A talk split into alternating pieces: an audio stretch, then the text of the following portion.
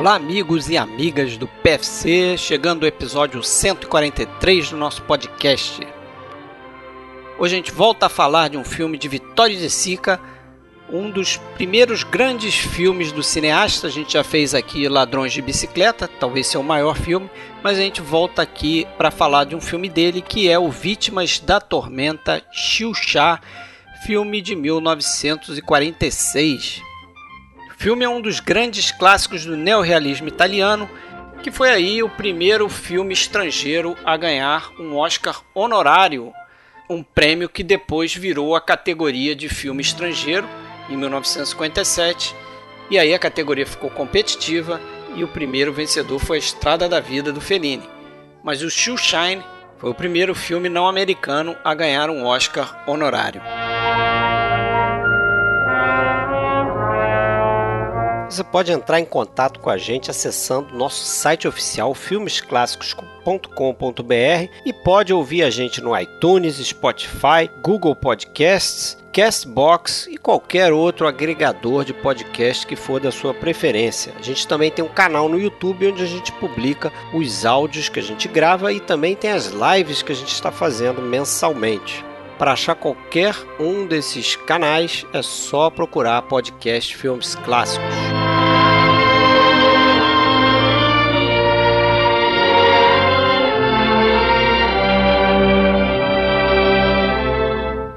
Bom, galera, mais um episódio então do PFC.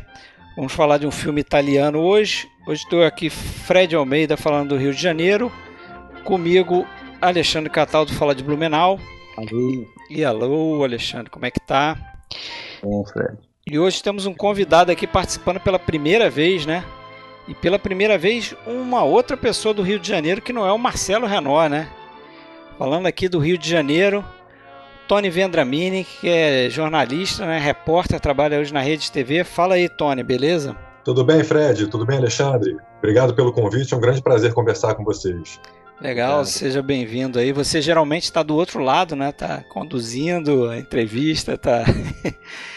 Hoje você vai estar tá aqui, não sendo entrevistado, mas vai estar tá participando aqui ativamente aqui do, do podcast. Como você sabe, que eu sei que você é um bom ouvinte, ouvinte aí do, dos nossos áudios, é a primeira vez que pinta alguém aqui, a gente pede para falar um pouco de como começou a se aproximar do cinema, né? Primeiramente, e depois do cinema clássico, que eu acho que é um outro passo, né? um passo além.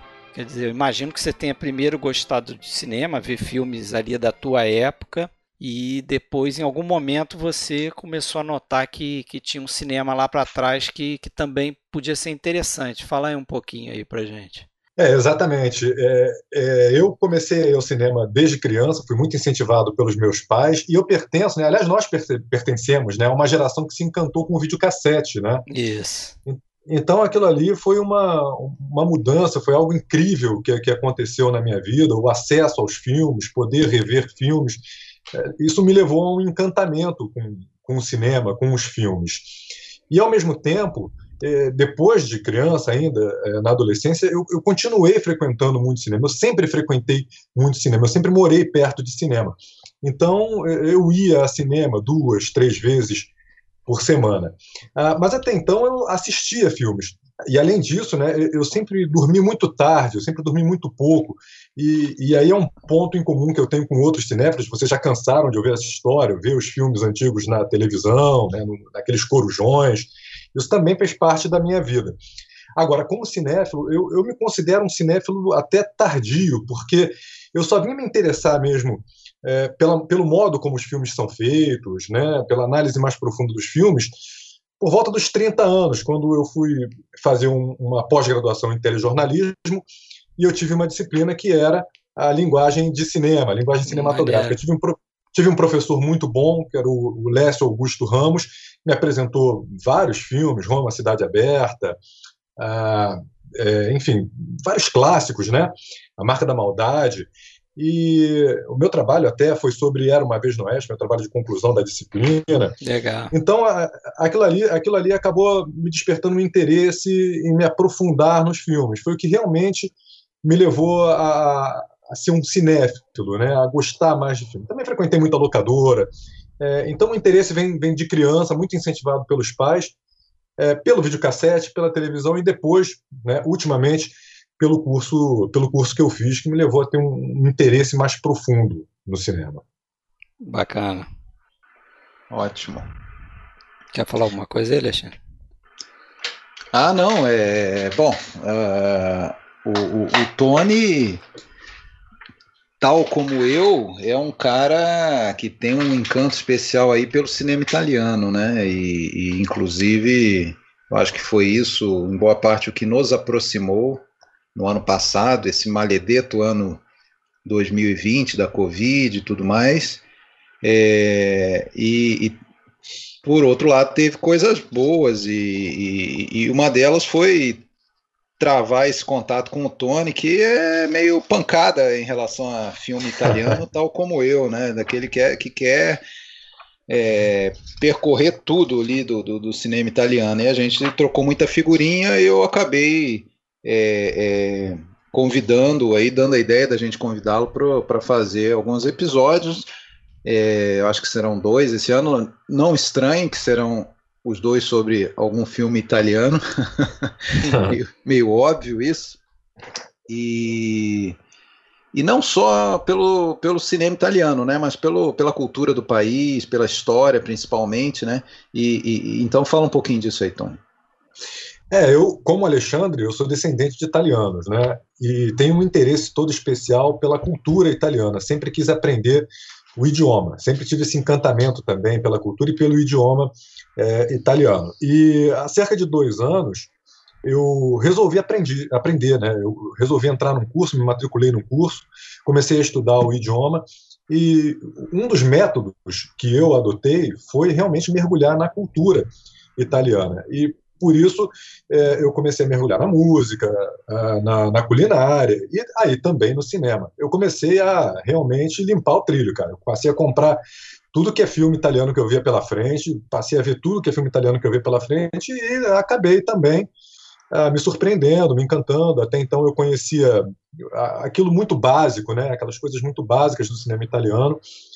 E nessa amizade aí com o Alexandre, eu acabei também descobrindo coisas é, muito importantes que eu não conhecia, até da história do cinema italiano. É, acabei descobrindo novos filmes, novas leituras. E foi isso. Esse encantamento também pelo cinema italiano veio é, da admiração que eu já tenho pelo, pelo país, pela cultura italiana e por essa é, conexão que já há algum tempo eu venho fazendo com, com as minhas origens, né, com as origens familiares. Certo. Legal. Então, viagem Legal. aí no, Legal. a Itália para vocês dois e eu de carona aqui. É. Eu, eu, eu até, antes da gente entrar no filme propriamente, algo que está, na, na, eu acho, no, no, centro desse filme, no centro do neorrealismo e de todo o cinema italiano, é que, eu, que, que é, é muito comum em cinemas de, de qualquer país você ter um fundo, um pano de fundo para as histórias, né, para os filmes, um pano de fundo histórico, do contexto histórico, social, econômico de cada época. Isso tem no. Né, você vai falar do cinema novo, dos filmes do cangaço, do sertão, né, aquilo ali, claro, né, tem, tem um comentário, tem um, um, uma, é, uma exibição de uma realidade nacional de uma determinada época. É, só que, assim, eu tenho a impressão, não parei para analisar isso de modo estatístico e tal, mas eu tenho a impressão que no cinema italiano isso é, é, é, é, é muito marcante.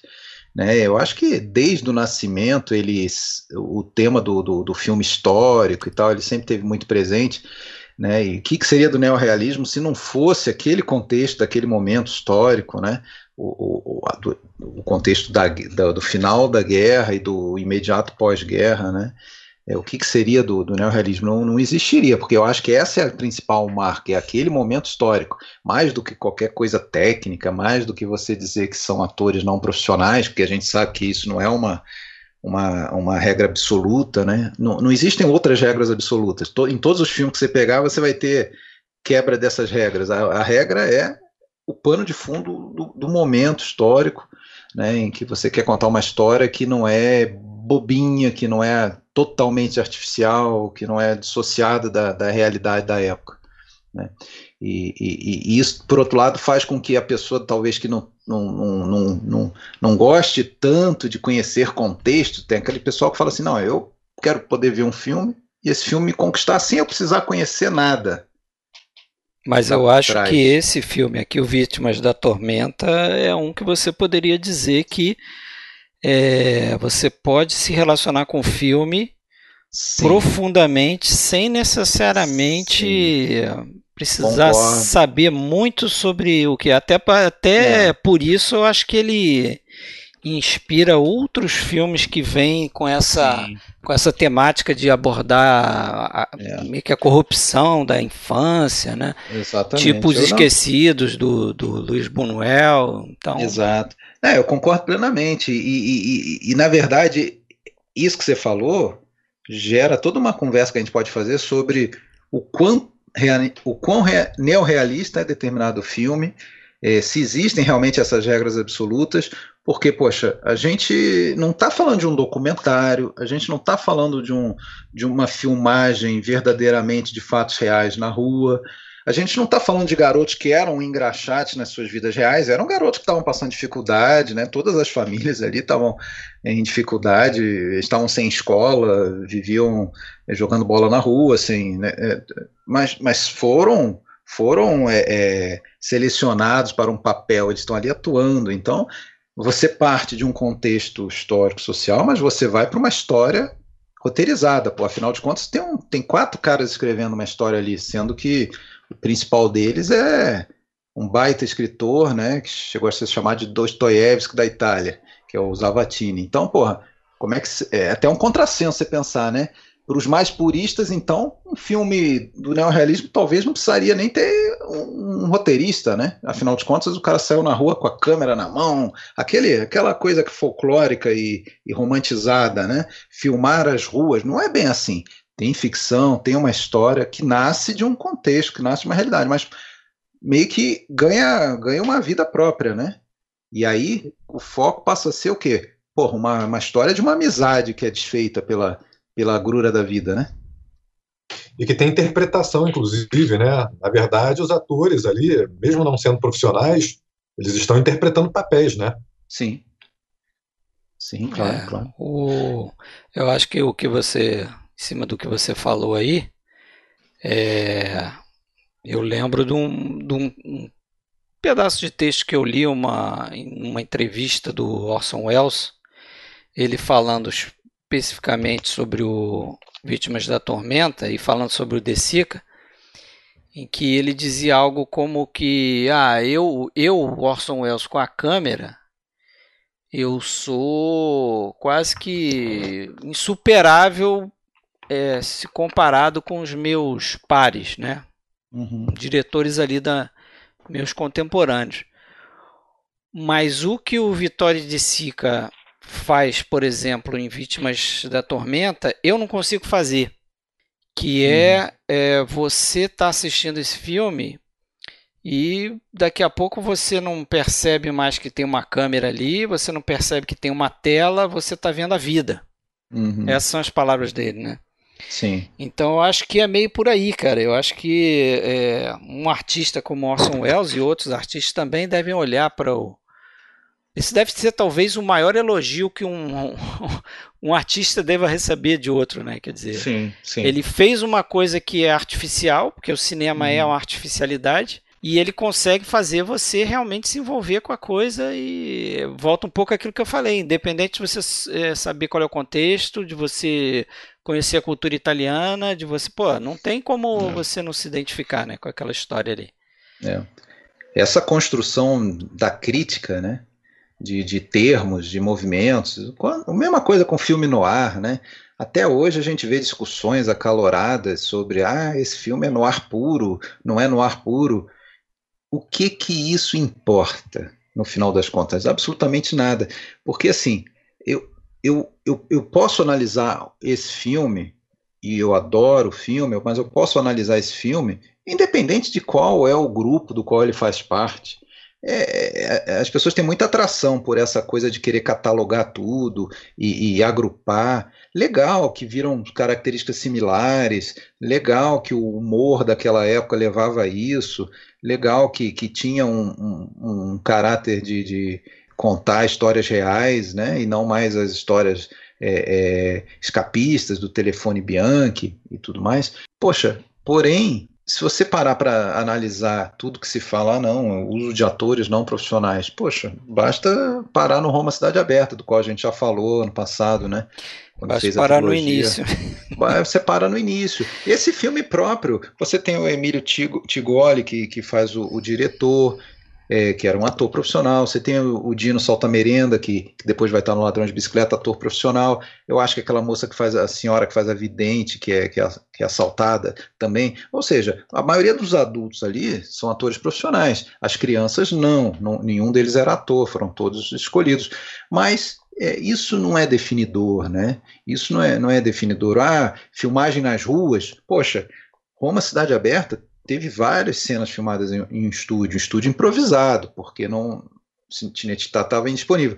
É, no, no, nesse agora, do, do Xuxá, também, muita coisa filmada em estúdio, inclusive a locação principal do filme, que é o interior daquele cárcere, né, juvenil, é, apesar de ter filmagens em locação, tem muita coisa em estúdio também. E aí você vai dizer então que a artificialidade é a trilha sonora do, do Tico Ínio, né, uma trilha tradicional, daquela trilha né, que, que feita para mexer com a tua emoção. Na hora que o garoto põe as digitais no papel, aquela trilha, você, meu, parece que vai explodir a, televisão, dar um. É.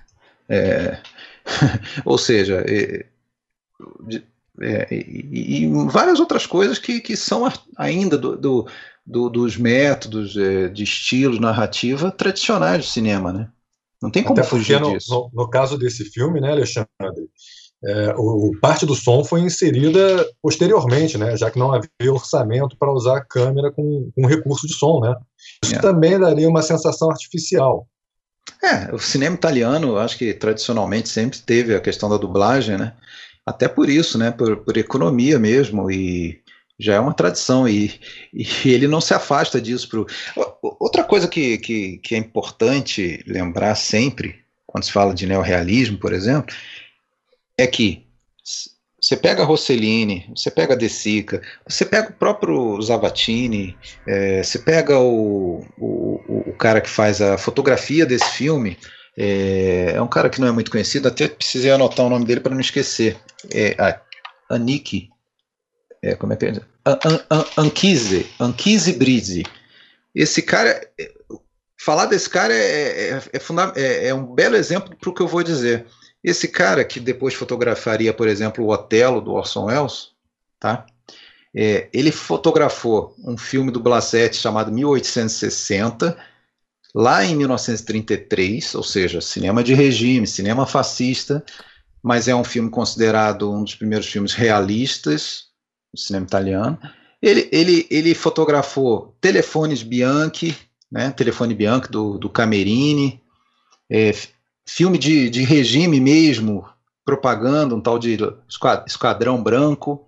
Ou seja, todos esses caras vêm lá de trás. O Rossellini vem lá de trás, o De Sica vem lá de trás. O, o, esse compositor que a gente falou, o Ticoini, né? Que depois também estava no Ladrão de Bicicleta. Ele vem lá de trás também. Ou seja, esses caras aprenderam a trabalhar nos, nos métodos tradicionais de Tinetitá. Né? Porra, você não, não vai querer que esses caras simplesmente apaguem tudo que eles sabem né, para fazer um filme puramente realista. Eles vão colocar essas técnicas a serviço daquilo ali, mas é, vai estar tá presente ainda, né? Então, vamos então falar do filme mesmo, né? Aprofundar aí, falar algumas cenas. É, eu acho até até falar do, do início, né? Como surgiu uhum. essa ideia, né, Alexandre? Acho que você tem Sim. tem mais noção. Sim. O que eu vi no, no, naquele documentário que até você indicou, né? O Xuxa 70, 70? né?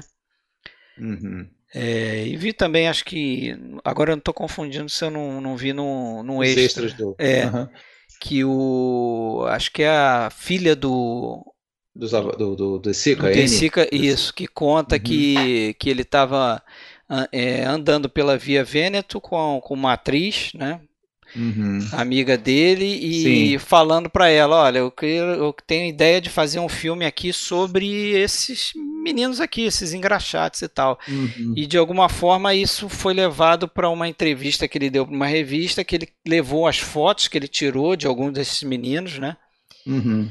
E isso acabou é, chamando a atenção de um cara que tinha sido um italiano que tinha sido radicado nos Estados Unidos, o Paolo William Tamburella, que agora estava querendo se meter a fazer filme na Itália, né? Uhum, esse cara sim. acho que só fez praticamente o esse filme é, mais dois. Ele, ele não... morreu muito cedo, é. né? ele morreu poucos anos depois, muito jovem, com 41 anos. Chegou a produzir muito não, mas só pelo fato de ter feito esse aqui, acho que já é. Depois até eu comentar desse documentário que você citou aí, o Xuxa 70, vale a pena, mas vamos deixar para falar depois, para não misturar agora.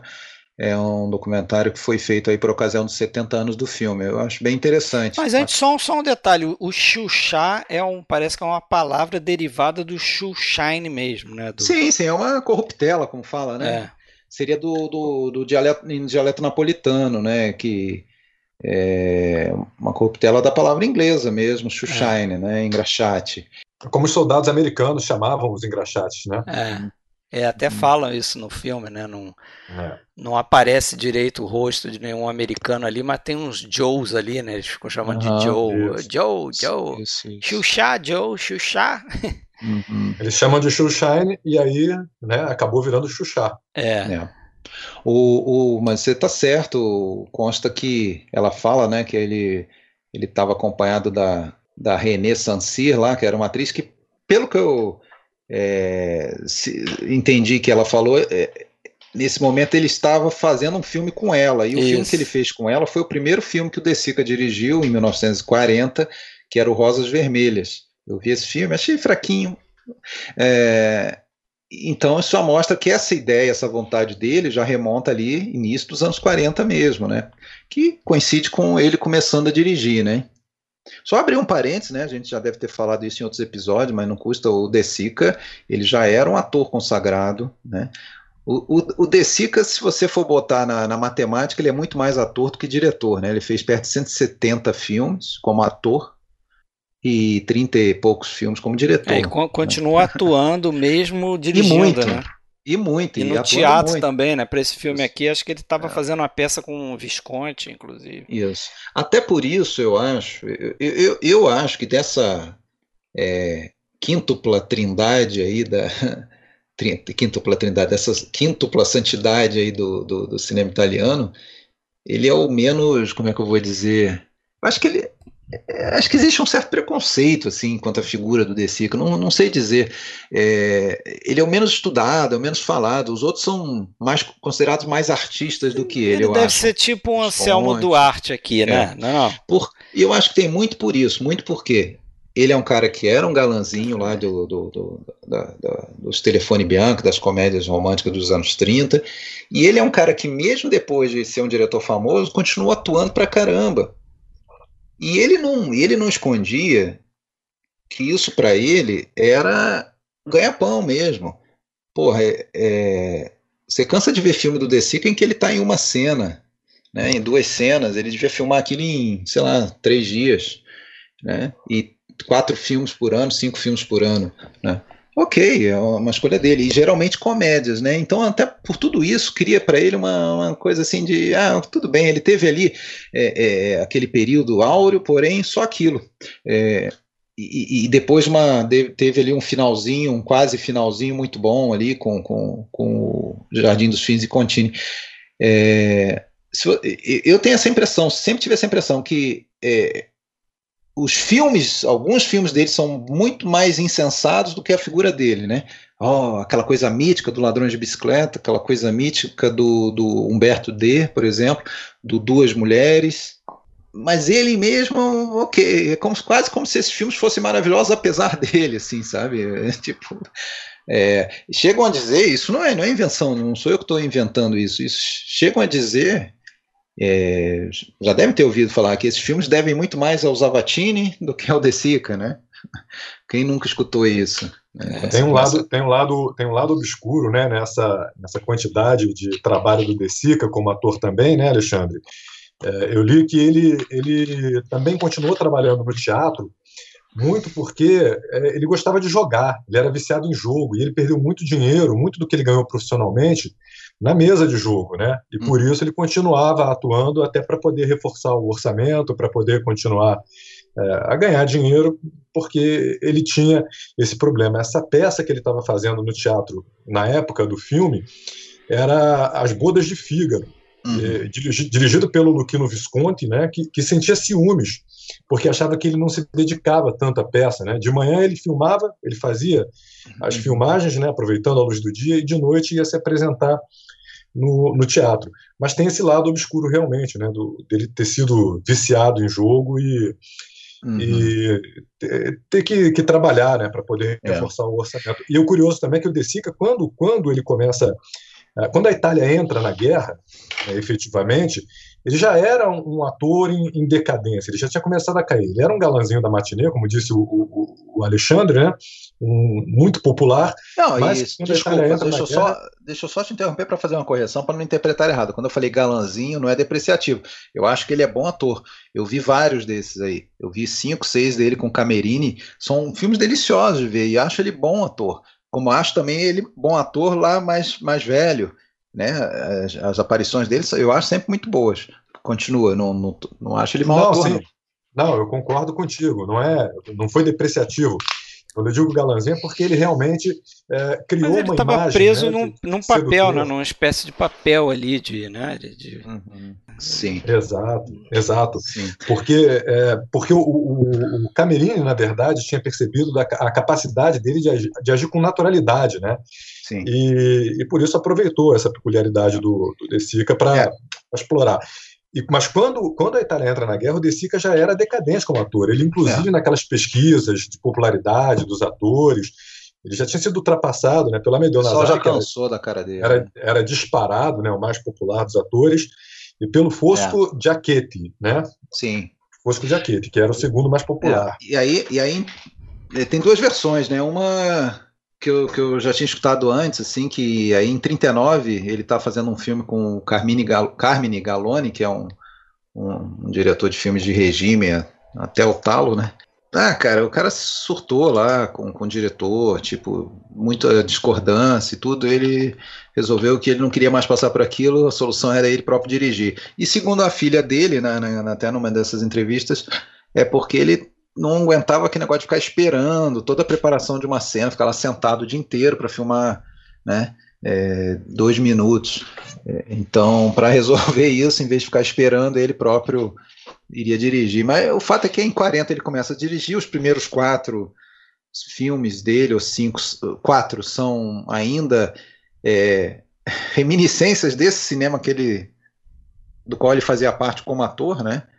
É, é, 40, 41 até 42 ali.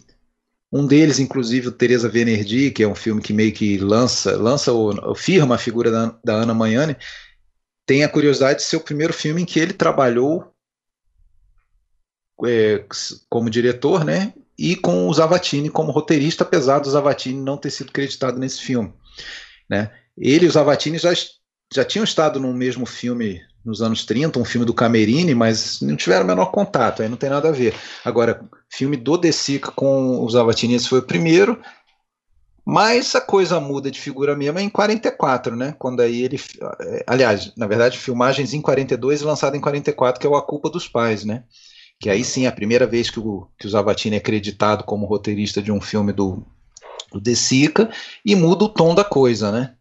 Ainda é um filme, porra, melodrama, carregado de melodrama, mas já é um filme mais sério, já deixa de lado a, a, o telefone Bianchi, a comédia, o, né?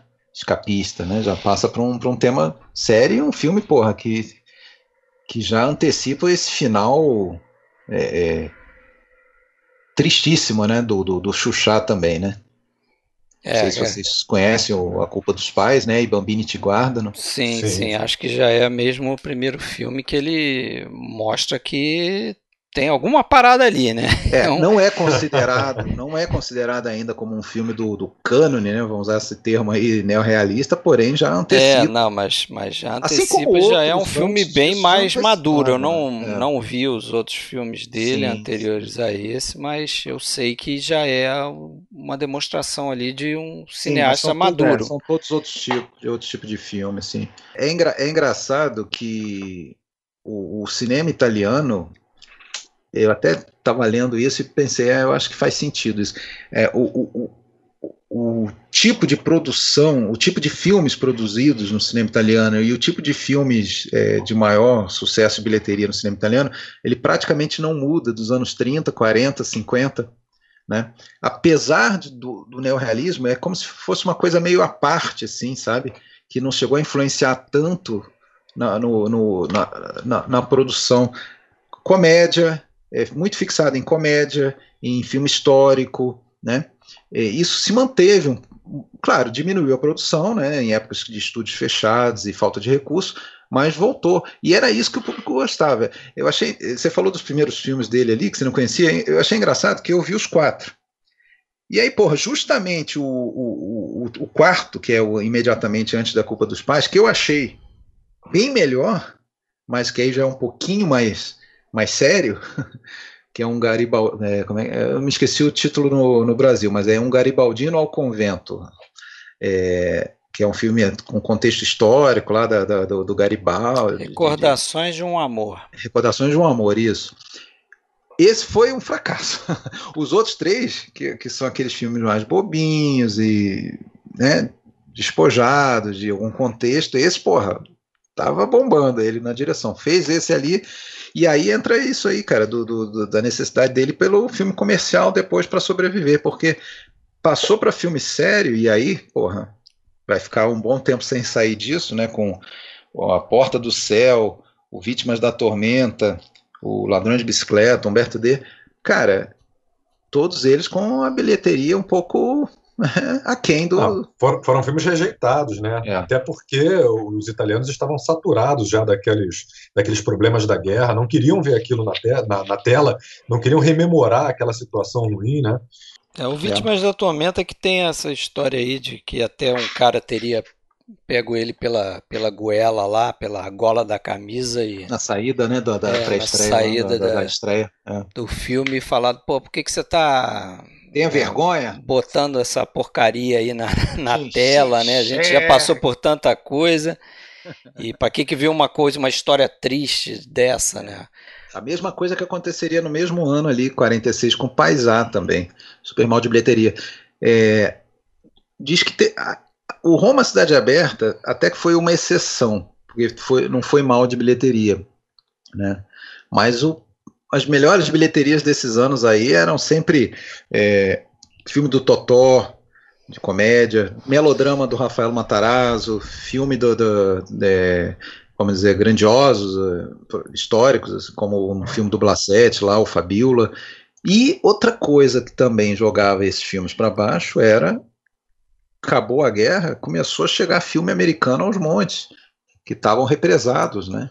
E o público queria ver os filmes americanos, né? Tanto é que depois até teria uma lei, como a gente já viu que teve também na Inglaterra em determinado momento, para limitar, né? Para é, colocar uma cota de filmes italianos que tinham que ser exibidos para poder exibir filmes é, americanos, né? Aquela a cota do, do Andreotti lá. É, mas é curioso isso, porque se, se tem essa invasão de filme americano, em outra via, né, na via contrária, tem o interesse maior dos americanos e europeus, né? É. Europeus menos, mas americanos descobrindo cinema Sim. italiano do pós-guerra, né? Tanto é que Sim. esse filme, O Vítimas da Tormenta, acho que ele faz mais sucesso fora da Itália e isso meio que deixa o o, Tamburella lá e o De Sica meio chateados, né? Porque venderam direitos eh, internacionais, o filme bomba lá fora. É, o Tamburella teve um prejuízo enorme, né? E... Ele, ele veio para a Itália, ele era descendente italiano, mas ele nasceu nos Estados Unidos, ele vem para a Itália nos anos 30. Aí, pô, teve essa, esse encontro com o De Sica, que já queria fazer o filme do Xuxá, é, deu carta branca gostou da, da, da história, né? Que, que, que daí aquela reportagem é, vai parar na mão de roteirista. Primeiro vai o tal do Viola, lá o Júlio César Viola. Não gostaram do tratamento que o Viola deu, porque o Viola é, fez um roteiro de um modo muito tradicional e principalmente com a visão dos adultos. Era uma história de adultos? Então aí vai para outro roteirista escrever, que é o Amidei e o 2, né? E o tal do Frant, Frank ou Frant. É, De Sica não gostou, e aí entra o Zavatini. Aliás, assim, até eu acho legal, né? Que tem, o cinema italiano tem muito isso, né? É, um cara escreveu, não ficou bom, deu para outro reescrever. É, e depois no final todo mundo é acreditado, né? É, as colaborações não são ali paralelas, né? Elas são seriadas, né? É, então um escreve um pouquinho. Não isso. é como nos filmes do Kurosawa que sentava os três na mesa lá e ficavam é isso, e trocava ideias. O roteiro não é construído em conjunto, né? Mas eu acho que, eu não sei, você deve saber melhor, mas acho que a maior contribuição deve ter sido do Zavatini, né? Sim, sim, o Zavatini deu. E aquele... eu acho, assim, um roteiro, cara, fenomenal, porque ele tem diversos é, é, pontos de virada, assim, né? Sim. Coisa que você espera de um bom roteiro e que está sempre te man mantendo a atenção, né? Eu acho legal, por exemplo, é, esse ponto de virada que tem logo no início, né? Porque o filme começa com aquela com aquela sequência dos meninos cavalgando, né? Cavalgando. Livres, soltos ali, quer é. dizer, dá toda uma, uma sensação de que é um filme positivo, né? A coisa tá fluindo bem, olha só a alegria desses meninos e tal. Poxa, eles estão quase conseguindo comprar um cavalo, né? A gente uhum. entende logo isso na primeira sequência, que eles falam lá que falta Sim. pouco, não sei o que, depois a gente volta para adquirir o cavalo. E no momento que eles adquirem o cavalo, é, a, se eu não me engano, a sequência seguinte é, é eles sendo presos né? Porque Isso, eles se é, envolveram. Quando eles, vão, quando eles vão justamente lá, lá na, na Via Veneto, onde trabalham, né? Exibir, né? Vão meio que exibir o cavalo, né? Ficar desfilando. Aí fica lá. o pessoal lá, os meninos olhando, né? Eles desfilando com o cavalo, que ótimo, eles conquistaram, eles presos, né? né? É. E esse cara... Parece a cartomante, né? É. A polícia com os caras. Isso. É, eu acho que esse é o grande toque do Zavatini, não só nesse filme, mas em todos esses grandes clássicos do, do neorrealismo, o grande toque do Zavatini, é, que aliás é, o Chaplin falou isso e se aproxima muito até dos filmes do Chaplin em certo ponto, essa mistura de, de dos dramas, né, com um toque de um pouco de, de, de poesia, de leveza, até um pouco cômico às vezes. Né? Não é como um filme do Rossellini, que geralmente é totalmente seco, não tem comédia no filme do Rossellini, muito difícil. Até no Roma Cidade Aberta tem algumas coisas lá, com aquele com o Alto Fabrício tudo, mas é, muito pouco. Aqui tem né, ainda alguma, alguns toques é, um, um, pouco cômicos em algum momento, né? mas é, essa mistura e essa poesia que ele coloca, né? esse lance do cavalo, porra, isso é do cacete, cara. Eu acho que isso é é, é, todo o simbolismo disso, né, cara? Como, porra, afinal de contas, eles estão ali no imediato pós-guerra.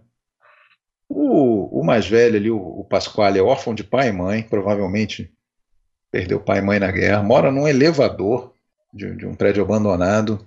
O outro é, também não. Né, na pior. É, e, e, porra, trabalham né, engraxando sapato por uma merreca, provavelmente. E, no entanto, quando você vê, eles estão ali e esquecem de tudo, né? Aquilo ali é, é o, a, a alegria da vida deles, né? Eles só querem aquilo. É, o, o, cavalo ele, ele simboliza não só a união dos dois, né? Uhum. Mas tem um certo elemento de, de pureza é ali, é. de, de conquista é. também, né? Justamente isso. Sim. Você, os engraxates é, conquistando Não, e... um negócio que geralmente um, um, animal que geralmente é associado com uma classe mais elevada, né? Tanto é que depois que eles eles cavalgam né? no, no, cavalo ali no início do filme, chegam lá os ricos de carro e. E eles e ficam vão, com ciúme, né? É, cavalo, pegar o tipo, cavalo. É um cavalo, é. Então, é. E você falou um negócio importante, né? Simboliza a união, porque vai ser um em, em, condomínio, né? Vai ser com propriedade dos dois, né? Não, é, com propriedade dos dois e, e eu acho que tem uma coisa também que o De Sica faz nesse filme. É, ele meio que separa o mundo do, dos adultos do mundo das crianças, né? Então, uhum. para mim, é uma história não só de de rompimento, de uma grande amizade e tal, mas é, é uma história de sei lá, de, de corrupção da, da infância mesmo, né? Pela, pela aquela sociedade. E eu acho que ele não faz isso de, de forma a ficar apontando o dedo assim, ou, ou ah, esse o fulano, esse adulto é um vilão, esse outro aqui não. Mas todos são meio, né? É, eu acho que é tudo fruto, né? fruto né? daquela, daquela situação que a Itália está passando naquele momento, né? De pós-guerra. É como se o grande vilão fosse as mazelas da guerra e, e como isso corrompe o mundo dos adultos e também o das crianças, porque é, quando você você tem uma cena lá mais pro final do filme, né, que eu achei curiosa, é, que eles estão naquele julgamento e o juiz é, chega a fazer uma pergunta pro pro Giuseppe, acho que é o Giuseppe, que ele pergunta assim: ah, é, vocês compraram esse cavalo? Pagaram por ele? Ah, sim, pagamos. Cadê o documento? É, o recibo que vocês compraram o cavalo. Aí ele falou: não, não, nós não pegamos nenhum documento. Aí é engraçado que o juiz fala uma, uma um, emite um pensamento que é totalmente o pensamento do mundo dos adultos, né? Tipo, ah, se você, se você não tem documento, como é que você vai fazer se você tiver uma briga com seu amigo e vocês tiverem que dividir o cavalo, é. vender o cavalo e separar, como é que você vai saber que é 50% de cada lado, entendeu? Pô, a criança nunca ia pensar num negócio desse, né? Sim, é verdade. Mas então. Mas tem, um, tem, um, ponto, tem um ponto interessante aí que realmente não tem bem e mal né, no filme. Na é. verdade, todo mundo ali está se virando para sobreviver, né? Dentro de uma sociedade é, estressada, né? uma sociedade sob imenso estresse, está todo mundo se virando. Nem mesmo aqueles agentes da casa de detenção são necessariamente maus, né? são funcionários que estão ali é, cansados. São os burocratas, né? Burocratas, Sim. exatamente. Os caras de saco cheio ali, né? daquele trabalho. Nem eles são maus, na verdade. É, o, o personagem do, do Tigoli ali, que eu acho que é o diretor, né? Que é o o como é que era o nome do personagem agora? O Sta, Estafeta, não, Esta, Estafeta. Estafeira. Estafera, ele parece que perdeu o filho, né? É, dizer, tem... ele tá passando por um drama pessoal e, pô, você vê, um cara perdeu um filho recente tá ali trabalhando, ele não pode nem se dar o luxo de tirar uma licença, alguma coisa assim, né? Tem é. um outro, tem um outro que eu acho que é o tipo chefe do, dos funcionários ali que, que, você vê várias vezes ele fala assim, eu não sirvo para isso, eu sou muito mole. No final, quando né, o, o napolitano morre lá, o garotinho lá, o o Rafael, Tem ele fala, é, é, eu vou ter que eu vou ter que procurar outra coisa para fazer mesmo, porque eu não, não, não dou para isso não. É, não tem essa vilanização né, dos adultos, é. assim, mas é, é, eu sinto que aos poucos é, as crianças vão sendo corrompidas é. nesse sentido, né? Até porque elas é. se metem numa furada, né? Que é, são enganados. São né, enganados pelo, pelo, pelo próprio irmão pelo, lá do Giuseppe, isso. né? E é curioso que a família deles, né, é, condena um pouco ele, né? Até a mãe, quando vai visitar lá, é condena achando, o filho mais ach, velho. Ach, achando que o mais novo, não, achando que o filho mais novo, lá, o Giuseppe, tinha sido ele que tinha delatado o irmão, né? Ah, sim. Ela, ela conta, porra, é um negócio muito estranho.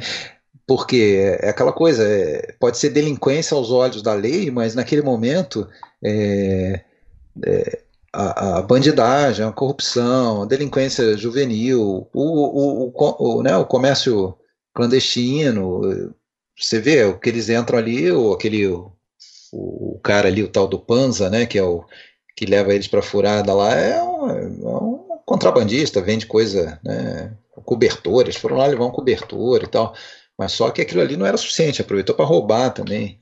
Então, aliás, só queria fazer um, um comentário, eh, um, um toque de realismo no, no, nesse filme é que a, aquela que faz a mãe do Giuseppe é a, é mãe, a mãe, do, dele, mãe do Smordoni do, mesmo. Do Smordoni. É, é, e ela é, você vê que é, uma, é totalmente amador ali, não tem nenhum traquejo para coisa e tal, né? E falando com, com um, um dialeto, acho que ele era, ela era do Sul, uma coisa assim. É, mas ele até ele, né, o Rinaldo Smordoni, diz que se surpreendeu porque a mãe conseguiu chorar, né, de forma é, é tranquila. É, verdade, é engraçado isso. Você está falando, a gente não falou muito dos atores, né, do Rinaldo Smordoni e do Franco Interleng, que depois vai virar um ator mesmo, né, famoso, o Smordoni. É. Bem mais famoso dentro do cinema italiano. É, o Smordoni vai fazer algumas coisinhas mais, mas não vai, não vai seguir Para, carreira. É. O que eu acho curioso, porque eu acho o Smordoni levava um pouquinho mais, mais de jeito. Assim, ele era bom, né? Ele, ele era, era, bom. bom. É. E engraçado que a gente vê esses documentários aí, eles contando como foram selecionados para pro, pro, os papéis, né? Os Mordoni diz que ele morava perto do Tamburella, né? E o Tamburella acho que esbarrou com ele na rua lá, ele estava brincando de não sei o que, de carrinho de rolimã, sei lá. E os Mordoni o, foi convidado para fazer o teste, né? E o De Sica, quando foi fazer Já o teste lá logo, com ele, né? Já pegou logo, mas perguntou para ele: vem cá, você sabe chorar? Você consegue chorar facilmente? Eu... Aí ele ficou meio assim, e o Desica falou: Não, não, pode deixar, eu, eu consigo fazer você chorar. Já o, já o Interlang, é, o Desica tem histórico aí, né? De, um estaiola lá de botar coisa no bolso do menino, né? A gente contou essa história aí.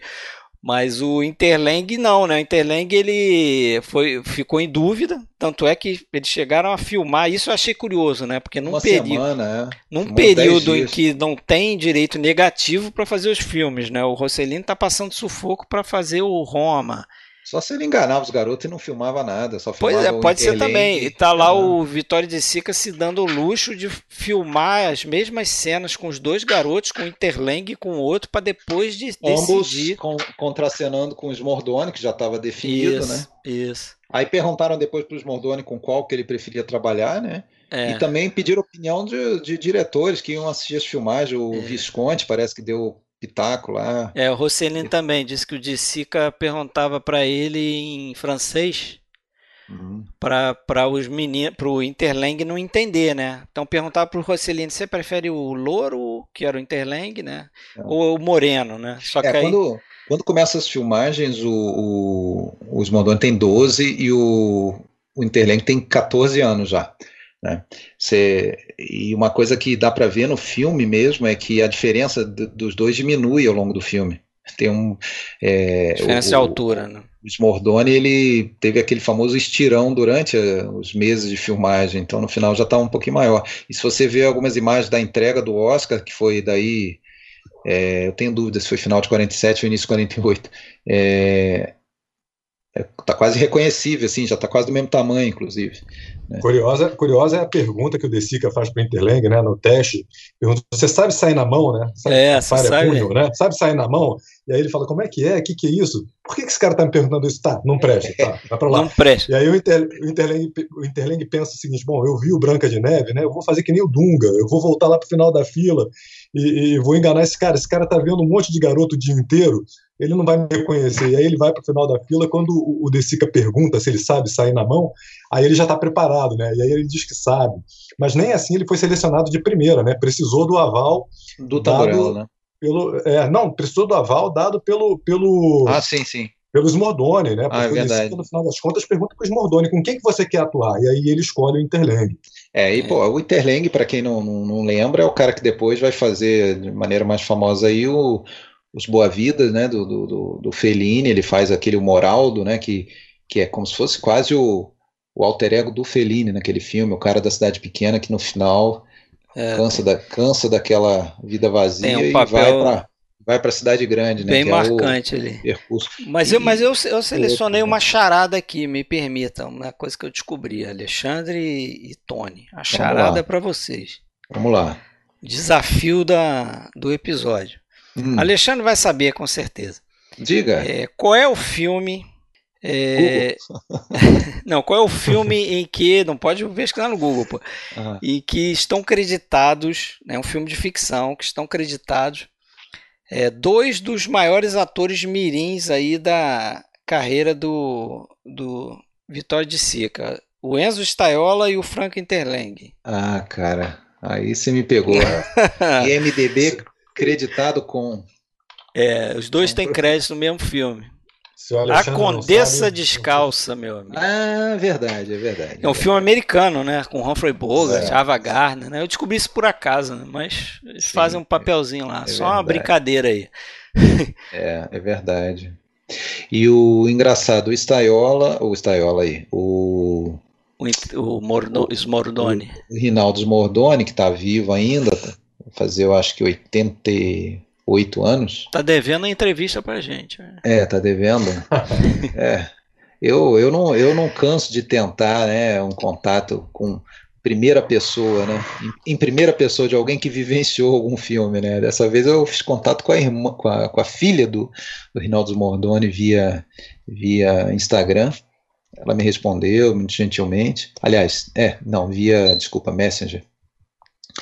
É, eu falei, expliquei para ela, mandei até algumas perguntas. Ela ficou de ver lá com o pai. Imagino que não seja uma situação muito fácil, afinal de contas, é um senhor de 88 anos e que deve. é, é, eu, ia, eu ia falar isso ali. Ele faz esse filme, faz algumas outras coisas, depois ele decide. E, e pelo que ele fala na entrevista, foi aquela tradicional coisa de foi podado pela noiva, que ele foi chamado para fazer um filme não sei aonde, lá na, não sei se no, em Milão, no, onde que era, ela falou, não, acho melhor você não ir não, fica aqui, vamos casar.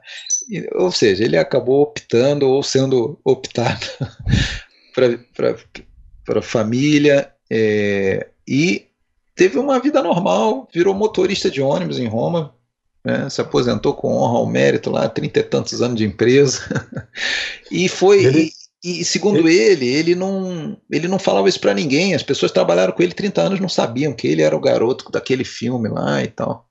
Ele foi ele conta, né, Alexandre? Ele, ele conta, ele conta que o que prejudicou a carreira dele, ele não conseguiu fazer mais filmes muito por causa do sotaque, né? Que ele tinha um sotaque frio, friuliano, né? Uhum. Frio, da, né? isso, é da mãe, é o da mãe. Agora eu lembrei, você falou o, é o sotaque da mãe é da frio. É isso. Que, que, aliás, é uma- tem uma dificuldade imensa para fazer a, a dupla consoante do, do italiano, né? Eles não Uhum. eles têm uma dificuldade para fazer a dupla consoante, e isso, segundo o Smordoni, é, o prejudicou na É, tentativa de seguir a carreira. é verdade. É, e, e é engraçado que ele, ele chegou a ser convidado para fazer uma peça e acabou justamente sendo substituído pelo Interleng. E, pô, e não era uma peça qualquer, era uma peça de uma companhia que bombava na, na época, que era do, da, da- do Paulo Stoppa e da Rina Morelli, né? Que, pô, são dois atores aí, quem conhece mais filmes de cinema italiano, sabe, por exemplo, os dois estão no, no Leopardo, o Paulo Stoppa tá em uma porrada de filme.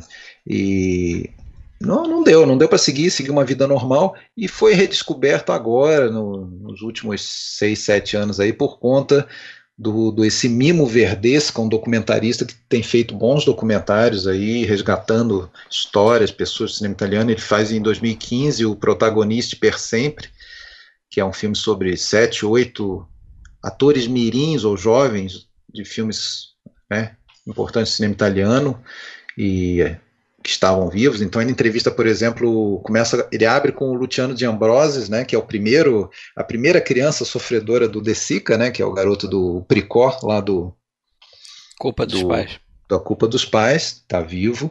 Depois ele vai para os Mordoni, depois ele vai para as duas irmãs lá da do La Terra Trema, lá da, da Sicília. Terminando até com o garoto do, do La Vita é Bella, que contracena com Benini, o garoto do, que faz o famoso Pinóquio de 72 lá, e também com o. É, com, esse- ah, e, e a, a menina que faz a, a filha da, da Sofia Loren, né? No, no- no- Duas Mulheres, né? Eleonora Brown, que é outra que não, não, não virou atriz, tal, fez mais alguma coisinha depois e foi- casou, foi ter uma vida normal, né? É, mas e, e aí no ano seguinte, 16, quando faz 70 anos, esse mesmo cara, Mimo, Mimo Verdesca, faz o Xuxá 70. É um bom documentário. Esses dois documentários, infelizmente, eles não estão disponíveis em, em mídia no Brasil, eles foram lançados em DVD lá fora. Protagonista per sempre, de 2015, e o Xuxá 70 2016. Esse é muito bom, né, cara? E aí eu acho que a gente pode entrar no assunto locações, né? Porque ele vai ele, ele abre esse documentário levando o Smordoni, um cara então na época ali de com, dois, com 82 anos, ele leva o Smordoni para o cárcere juvenil, onde, entre aspas, foi filmado o filme, né? Entre aspas, porque foi reconstruído o interior em estúdio, né? Uma reconstrução bacana e tal, mas que você vendo as fotos, comparando com o filme, você vê claramente que é diferente, né?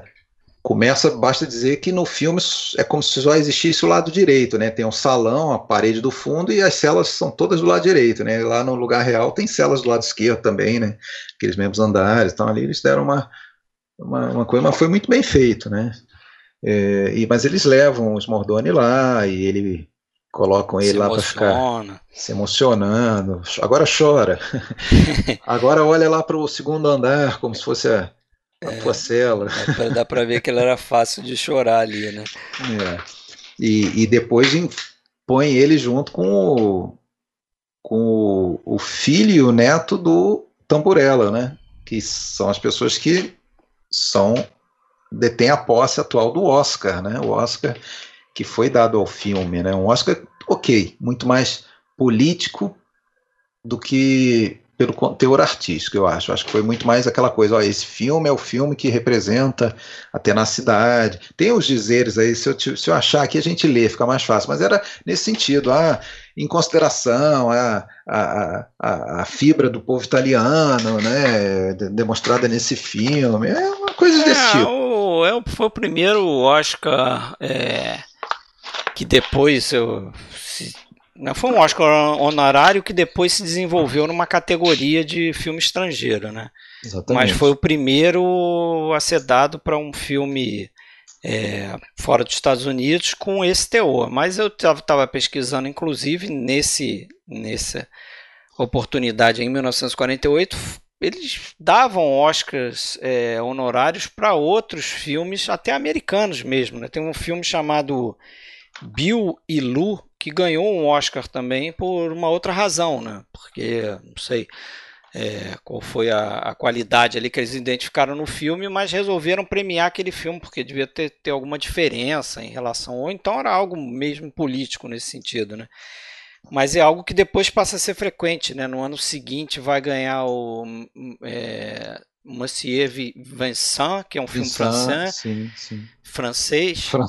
Français. É, um filme francês. Do, do Vivier, eu acho, né? Não sei, não me lembro agora.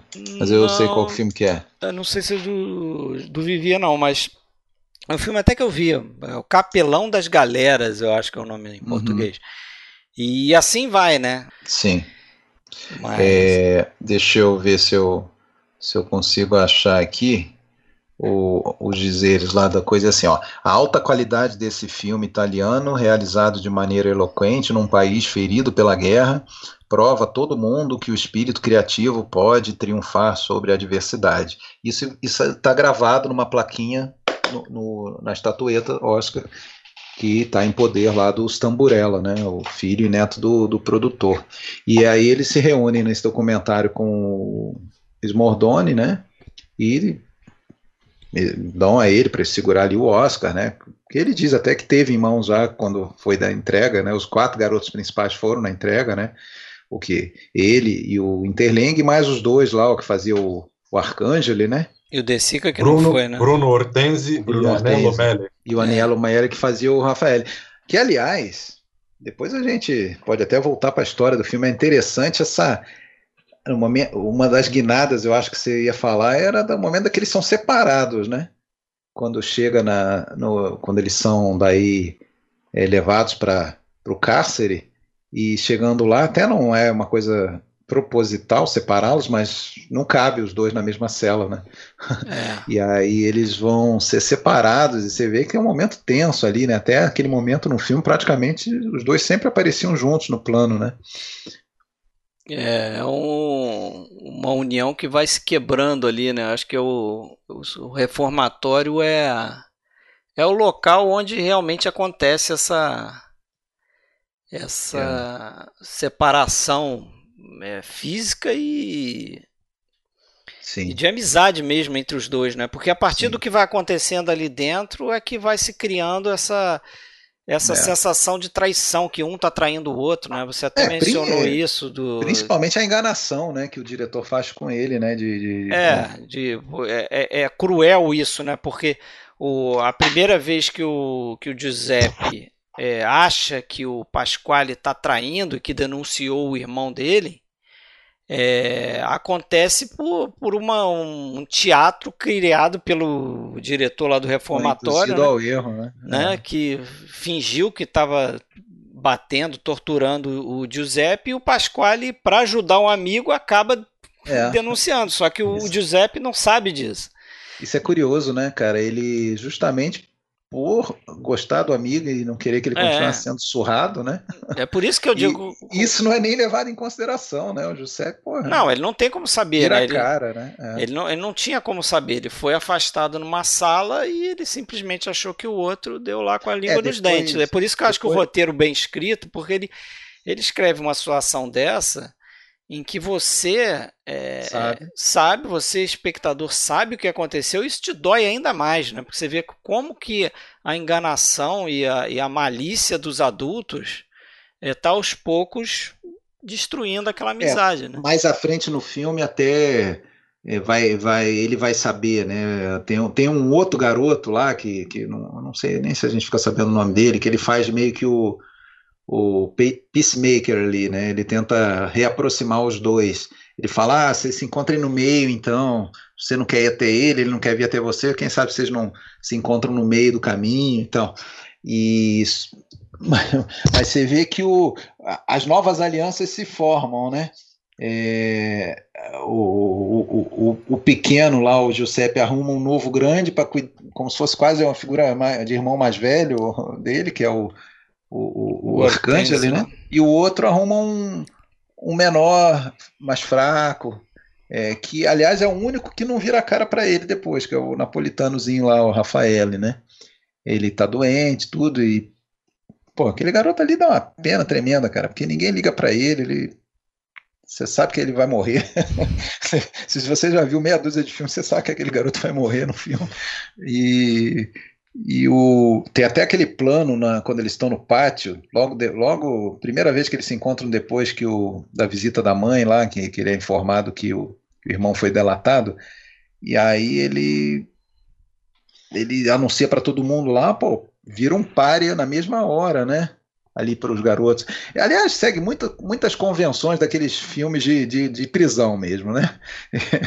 essa, essa parte toda. E aí entra essa coisa da artificialidade, dos recursos tradicionais narrativos, de, de até de cinema de gênero e tal, né?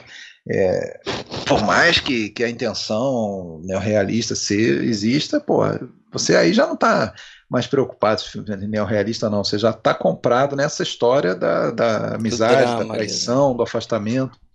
E tem troco, né? Porque depois o, o Giuseppe né, vai plantar uma lima lá na cela do, é. do Pasquale, né? É pro, é. pro, e entrega o Pasquale para o diretor do presídio, conta, olha, tem uma lima lá na cela. É, e depois é, um o Pasquale, né? o Pasquale fica sabendo que o, o Giuseppe fugiu com o, com a Arcangeli, né? O outro, é esse o nome do menino? Isso. E sabe que eles estão indo atrás do cavalo, né? Pois é. é Aí ele porra. diz: Olha, eu vou te levar até lá. Quer dizer, uma, uma outra traição, entre aspas, né? mas uma revanche, uma, uma vendetta ali. É, isso, é, isso, é, isso é parte do, do que. É estranho, né? É uma coisa até estranha, porque você percebe que, que, de, que no momento em que vai ter a briga, por exemplo, no banheiro, você percebe que o Giuseppe está torcendo pelo, pelo é, Pasquale. São, amigos, ele ainda, ele, ele amigos, gosta né? ainda do, ele gosta do amigo ainda. Ele é. gostaria de se reaproximar, mas é, é, é, é uma coisa mais forte do que ele aquilo ali, né? É, e, e, e, enfim, mas é, na hora que ele bota o cavalo no meio, tipo, não é só que eu vou fugir com o outro, não. Ele vai passar a ser o, o dono do nosso antigo, do nosso ex-cavalo. É, é, passou a perna mesmo. E o outro fala até, não, então é, eu levo vocês até ele, né? Que é uma é. coisa até que não.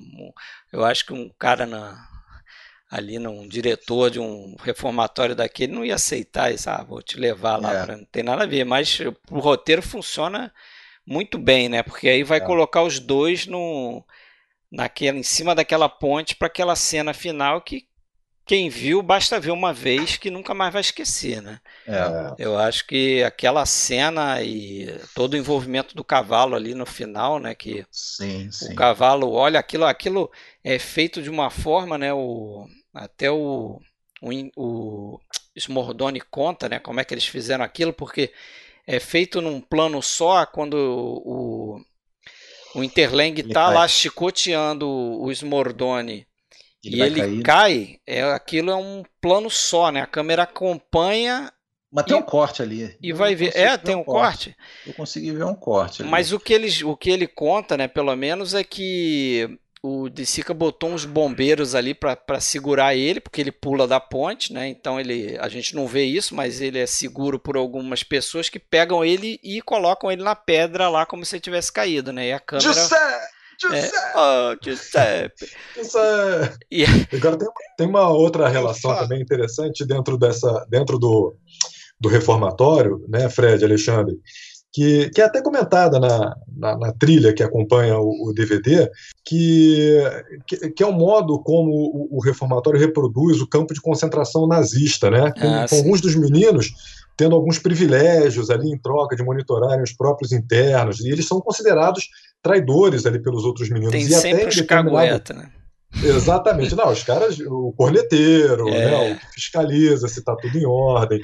Tem até um, um momento é, em que um do- dos diretores vai conversar com com o outro e acontece uma, acontece uma saudação fascista ali, Cozinheiro, é né? o cozinheiro, ele Cozinheiro, faz uma saudação né? fascista. Tem uma saudação fascista né? Ali. Então que tem é uma, remanescente, né? tem uma, tem uma reprodução ali, até de uma discussão a respeito do, do, ah, desse ambiente do, do- do cárcere, né? De ser um, também um, um campo de concentração. Quando É, você começa a claro. ler comentários e críticas e textos sobre o filme, às vezes você acha umas coisas bizarras na internet. Eu, eu andei lendo esses dias aí que o Xuxá se passa na Roma ocupada pelos nazistas. Não, gente. É, se Não. passa na Roma ocupada pelos americanos. Isso é 45 depois lá do E- No final da guerra. Tá no início do filme direto, né? outro lugar que eu li que falava dois garotos engraxados é, de Nápoles. Não, não é em Nápoles, se passa em Roma. Mas, a, mas apesar de se passar em Roma, é, a gente tem garotos ali falando diversos dialetos. Tem o napolitanozinho e tem, tem o dialeto de Roma mesmo. Tem um dialeto que é diferente do italiano padrão. E isso era muito mais marcante naquela época. Né? Isso está presente no filme. Na- Nas primeiras conversas dos engraxates lá na Via Vêneto, é, mesmo a pessoa que sabe italiano, é, algumas coisas são quase incompreensíveis. É, e também, isso até fica expresso no filme na hora que aquelas crianças vão lá no Palácio de Justiça ver o julgamento dos garotos. é, eles ficam, pô, mas o que, que ele está falando? Eu não estou entendendo, porque ele está falando num italiano padrão lá, né? O advogado, o juiz, É. né? E, e- e os garotos não entendem aquilo, né? Aliás, É porra, aque- aquele advogado, aquele defensor público que, que, que colocam pro, pro Pasquale, coitado, né?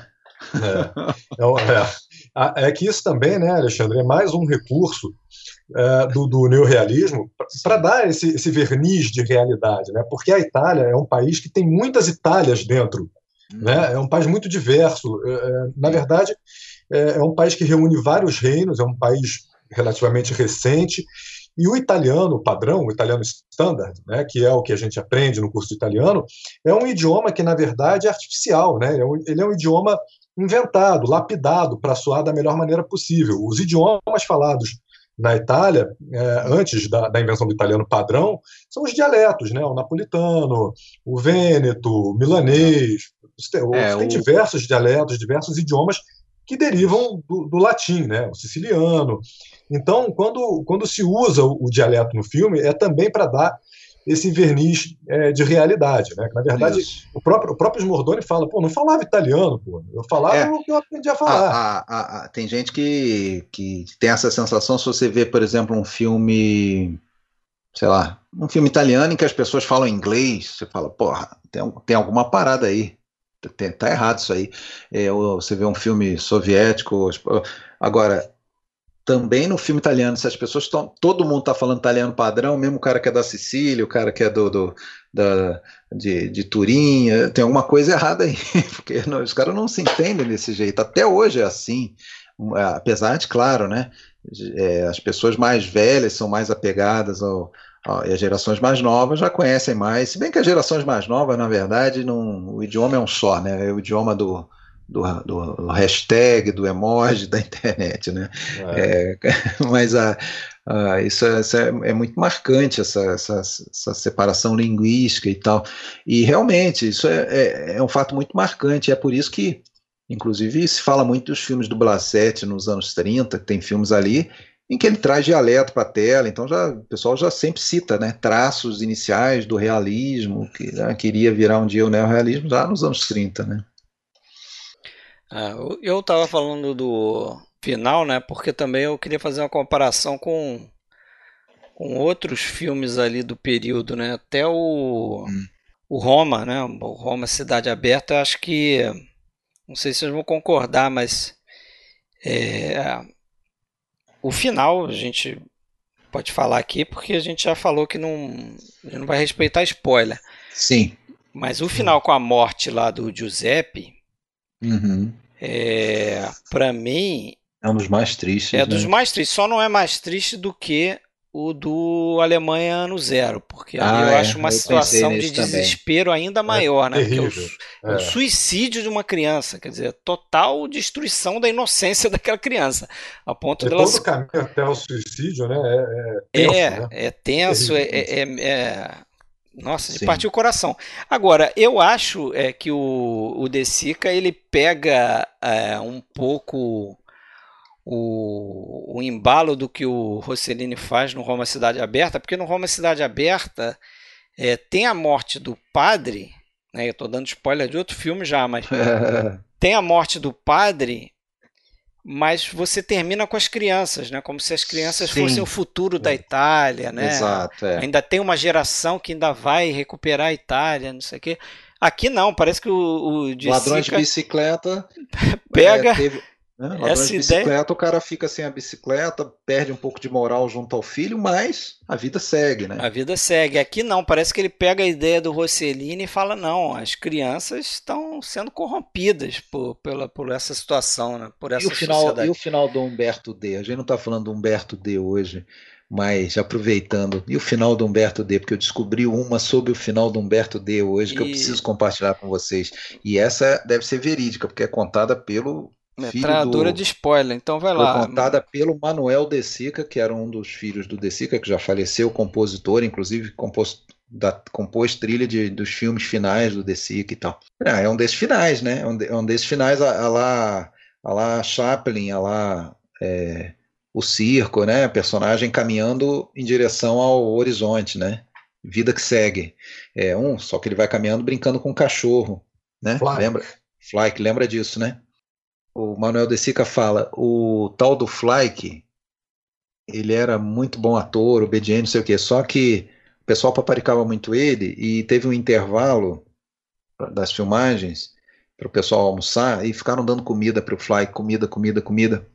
Quando voltou para filmar, o Flyke não saía do lugar. Ah, era justamente para filmar essa última cena que o Carlo Batiste, né, o ator que faz o Humberto D, caminha brincando com o Flyke, né? Tipo, depois de tentar de todas as maneiras despachar o cachorro, já que não podia cuidar dele, e sem conseguir, ele vai caminhando e brincando com o cachorro, uma pinha, né? Ele pega uma pinha uma, no chão e fica jogando pro cachorro. É, e o Flyke não saía do lugar. Até que o, chegou um cara no ouvido do Desi que falou assim: Olha, amarra um fio na mão do, do, do Carlo e na pata do cachorro e a câmera tá plano é, né? Um plano amplo ali, não, não ninguém vai ver.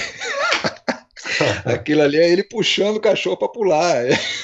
Sociedade dos ele, Protetores assim dos Animais a, adorou é, isso aí. Ele faz assim com a pinha, né? Levanta a mão, abaixa a mão, ele tá puxando o cara. Sacana. É, é, agora é curioso esse uso das crianças mesmo, né? Que, que é algo muito característico do neorrealismo, né? Usa-se muito a, a criança né, no caso do Roma Cidade Aberta, como realmente um, uma perspectiva de um futuro, é, do futuro da Itália, né? E o De Sica talvez tenha sido o diretor neorrealista que melhor usou as crianças né, nos seus trabalhos.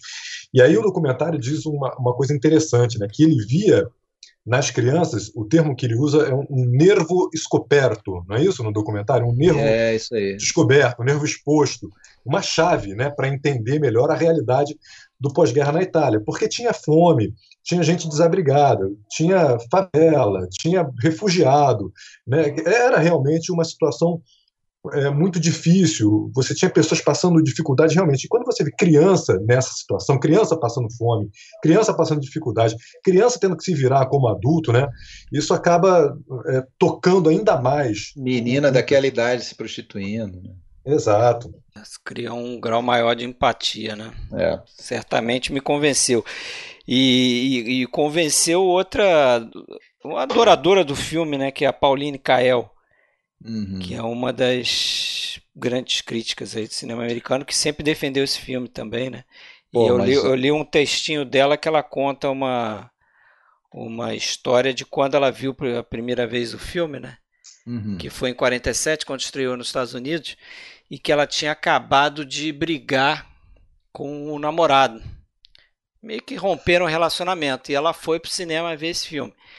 Ela uhum. disse que saiu do filme é, em prantos, é, chorando pra caramba, mas ela não tinha muito certeza se ela estava chorando porque tinha acabado o relacionamento dela, se ela estava chorando porque o filme realmente a tocou, e ela ainda uhum. acrescentava o seguinte, que ela não sabia também se o choro dela era porque ela sentia que as pessoas ali em volta dela não tinham tido a capacidade de é, abarcar o que, que aquele filme estava relatando sim, ali, né? Sim, e sim. aí ela conclui dizendo o seguinte, pô, se, se as pessoas não conseguem se comover com vítimas da tormenta, com o que, que elas vão se comover, né? Porque é verdade. É verdade. Se o filme não te tocar, pelo menos no final, é. você é de pedra aí. Porque... É verdade. Agora, não tocou, como eu falei lá daquele político, né? Que depois viraria primeiro-ministro, figura famosa aí da, da democracia cristã italiana, Giulio Andreotti, ele era um cara incumbido aí da, da, da reconstrução do cinema italiano no, no imediato pós-guerra, e ele deu chilique aí com, com, com esse filme, né, justamente aquela coisa, pô, vai projetar essa imagem da Itália no exterior e tal, a gente já passou pela guerra, agora precisamos construir uma imagem positiva do país lá fora. E nessa mesma época além da lei das cotas que eu tinha falado antes, também tinha a questão, as regras de financiamento público mesmo do Estado para financiar cinema. Né? E, naturalmente, o Desica é, entrou na lista negra e não recebia. Para fazer esse tipo de filme, você não vai receber recurso público, não. E isso vai se repetir, principalmente depois do Humberto D., né? Que também é outro filme, né? Que mostra, porra, uma situação de penúria, né? Um senhor aposentado, não tem aposentadoria ridícula e, e, e que não por causa, não por acaso, né? Acaba sendo a, a, a, aquele filme que dá a certeza para o De Sica que o neorrealismo está é, é, ele é, não, não, não, não tem como continuar, é insustentável, né? Insustentável do ponto de vista de produto, né? É, e aí ele parte para outras coisas. Ele volta um pouco para as comédias que o consagraram, né? É, como ator, ele volta a atuar bastante, né? E volta também a dirigir algumas comédias, ainda que ele vá ter algumas recaídas, faz o teto, faz duas mulheres, mas meio que se encerra essa, essa era de ouro aí do, do, do cinema do De Sica, né? E o filme, a gente até tinha falado, foi um fracasso, e por isso Tamburella, que teve um tremendo um prejuízo, vendeu para um, um um distribuidor americano independente. Eu até fui atrás pesquisar quem que é esse iluminado, né? Não sei se vocês. É um tal de Ilia, Ilia Lopert. Esse cara, ele, ele era um distribuidor independente, ele até tinha trabalhado para a MGM, mas ele saiu e fundou uma empresa dele, tal da Lopert Filmes, em 47. E a primeiro praticamente filme que ele compra em 47 é o Xuxa é, porque ele tinha percebido que, na média, só apenas uns 12, 10, 12 filmes estrangeiros chegavam por ano nos Estados Unidos, né? E que ele sabia que, que tinha, tinha coisa em quantidade maior do que essa para que valia a pena trazer. E, porra, ele ganhou a vida comprando filmes estrangeiros para trazer nos Estados Unidos. Então ele, ele levou para os Estados Unidos o Xuxa, levou o, o Noites de Cabiria, e vários outros. Diz que só com Xuxa ele ganhou mais de um milhão de dólares, né? Que para a época era uma, uma, uma quantidade né, excepcional é. de dinheiro. Agora, eu acho que esse fracasso do filme na Itália e essa venda para esse cara foram muito boas para o filme e para o cinema italiano como um todo, né? Porque foi graças a isso que esse filme foi parar no Oscar, né? Sim. Eu acho. Deu essa visibilidade, abriu portas para o cinema italiano, né? Na Itália, é, na, no, nos Estados Unidos, né? Eu, eu, tenho essa impressão. Acho que é, se o filme tivesse feito muito sucesso na Itália e ninguém tivesse pensado nem em vender para um produtor americano, será que esse filme é, ia ganhar Oscar? Acho que não. Não, não ia, não é. ia ser indicado a roteiro também, né? Que ele, como ele foi também, né? Que é algo Sim. um pouco raro, né? Não é? É, um filme é estrangeiro indicado a roteiro. E... Sim. Acontece, mas não muito, né? É, e a, só complementando aquele da, da, da filmagem, né? o, o, cárcere juvenil que existe, existiu por muitos anos, né, que já era uma construção antiquíssima, tinha tido outras finalidades, tinha tido igreja lá dentro e tal. O prédio existe até hoje com outras finalidades, como o cárcere foi desativado nos anos 70, e depois que foi desativado nos anos 70, tem uma infinidade de filmes italianos que usam o interior como locação. Agora, eles filmam lá dentro mesmo né, porque não, não funciona mais como cárcere. É, no Xuxá não foi filmado lá dentro, foi reconstruído, mas aparece a fachada é, em dois momentos, quando eles chegam, né, quando eles estão chegando, eles estão naquele cam caminhão gradeado, né, naquele carro da, da, da, camburão, sei lá, gradeado, e quando eles olham para frente, aí eles estão vendo a chegada, e depois na hora da fuga, né, eles saem pelo, por uma saída lateral ali, também aparece o prédio, aí foi filmado lá mesmo, agora os interiores não. É, é, os interiores não, não, não foram filmados lá. E esse negócio da grade também, né? Me falei agora por causa do caminhão. Pô, não sei se vocês repararam, mas praticamente em toda, todo plano tem uma, uma grade aparecendo, né? Seja diretamente a grade, seja a sombra da grade. É, podem quando reparar. quando eles perdem a liberdade, né? Até quando eles estão no banheiro lá, tem uma sombra da grade engraçada Isso. na parede.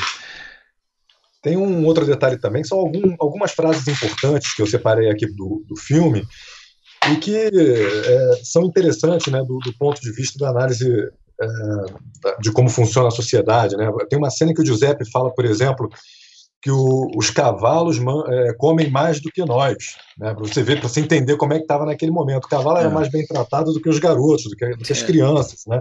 É. Tem uma outra frase do diretor do, ali da, do cárcere é, em que ele fala sobre dois guardas que foram demitidos porque roubavam os cigarros dos meninos e ele fala, olha, infelizmente a pobreza transforma todos em criminosos. Quer dizer, será o homem fruto do, do meio em que ele vive, né? Pô, e, mas isso a gente vê acontecer no filme ainda, apesar desses dois demitidos, ainda tem algum lá roubando, porque a gente vê na hora que chegam os pacotes, a gente vê um guarda que abre um pacote, tira algumas coisas para o lado, o Giuseppe, é do Giuseppe, né? Ele até fica olhando, assim, não entende muito bem porque ele está tirando umas coisas, mas não questiona. Mas dá para ver claramente, ele tira, assim.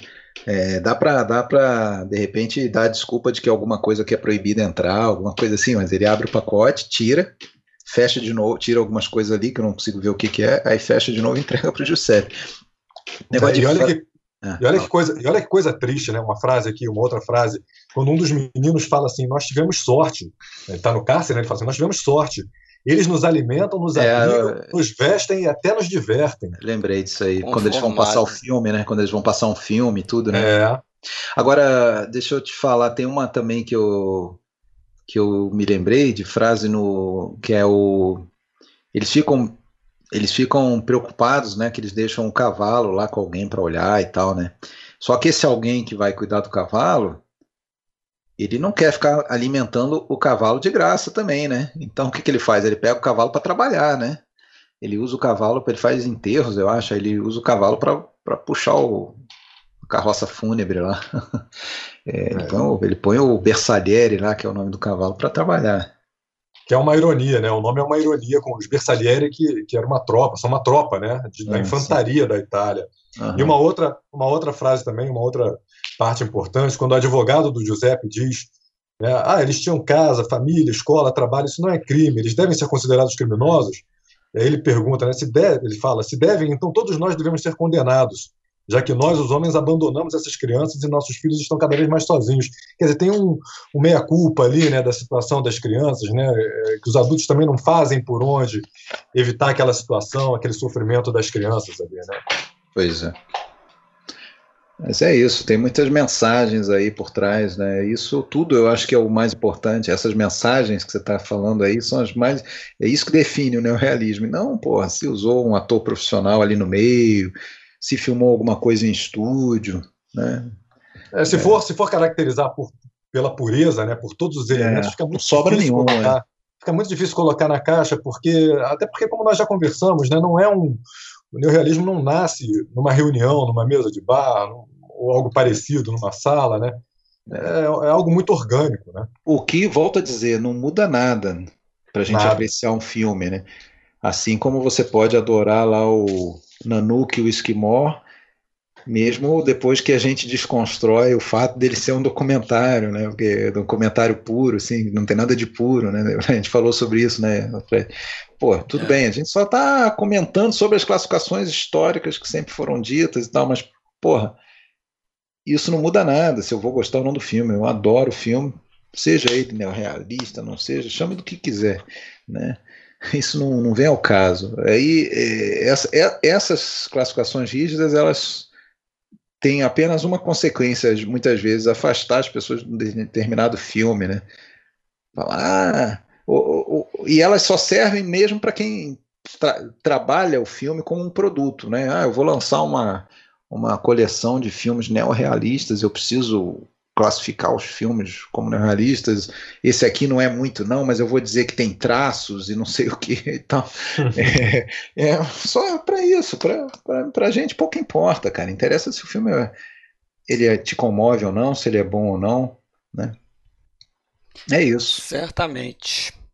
Bom, então é isso aí, né? O próximo a gente vai fazer o Nashville, é isso? Opa! Robert Altman. Ah, vai aparecer pela primeira vez. Acho que é a primeira vez aqui, né?